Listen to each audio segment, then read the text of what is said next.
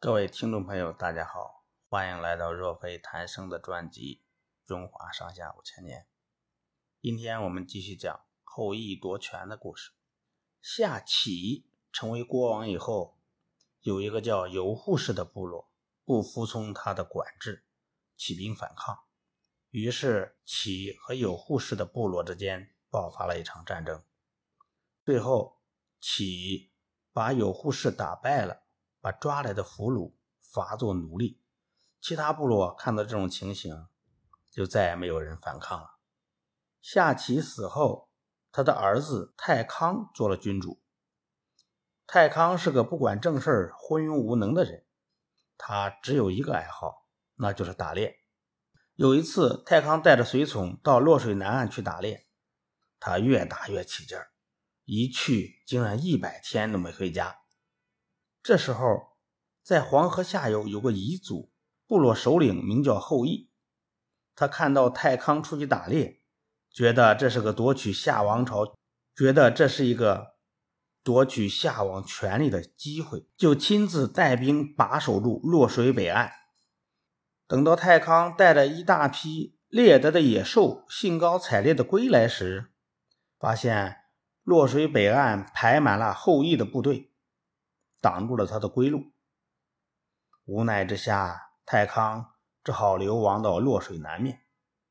当时后羿还不敢自立为王，另立太康的兄弟中康当夏王，而他自己却操纵了这个国家的权力。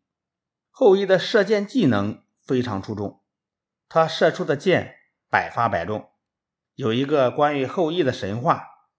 说古时候天空原有十个太阳，把地面烤得像焦炭似的，致使庄稼颗粒无收。大家请后羿想法子。后羿搭弓射箭，嗖嗖的几下，将天空中的九个太阳射了下来，只留下一个太阳。从此地面上气候适宜，不再闹干旱了。后羿原本是中康的助手。中康死后，他赶走了中康的儿子相，夺了夏朝的王位。他仗着射箭的本领高超，也作威作福起来。后羿和太康一样，整天打猎，把国家正事儿交给他的亲信韩卓处理。韩卓瞒着后羿，笼络人心。有一天，后羿打猎归来，韩卓暗地里派人把他杀死了。后羿一死。韩卓便夺了王位，他担心夏族再跟他争夺王位，便杀死了被后羿赶走的象。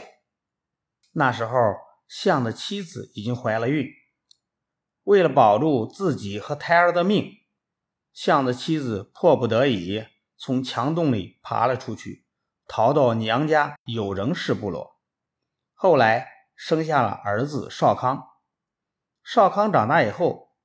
给外祖父家饲养牲口，韩卓又派人去抓他，他就逃到舜的后代有虞氏部落里。少康从小在艰难的环境中锻炼成长，学会了许多本领。他从有虞氏部落中招收人马，逐渐有了自己的队伍。后来又依靠一批忠于夏朝的大臣部落的支持，少康。终于打败了韩卓，把王位夺了回来。夏朝从太康到少康中间大约有一百年的时间，在这段时间里，国家一直处于混战状态。少康执政后，国力才逐渐恢复过来，历史上称作少康中兴。少康虽然消灭了韩卓，可是。彝族和夏朝之间的斗争仍在继续，彝族人中出了很多好射手，他们的弓箭技艺十分精湛。后来少康的儿子地叔即位，发明了一种可以避箭的护身衣，叫做甲。靠这种护身衣，夏终于战胜了彝族，夏的势力范围又扩大了。好的。各位听众朋友，今天的故事就讲到这里，下次节目我们再见。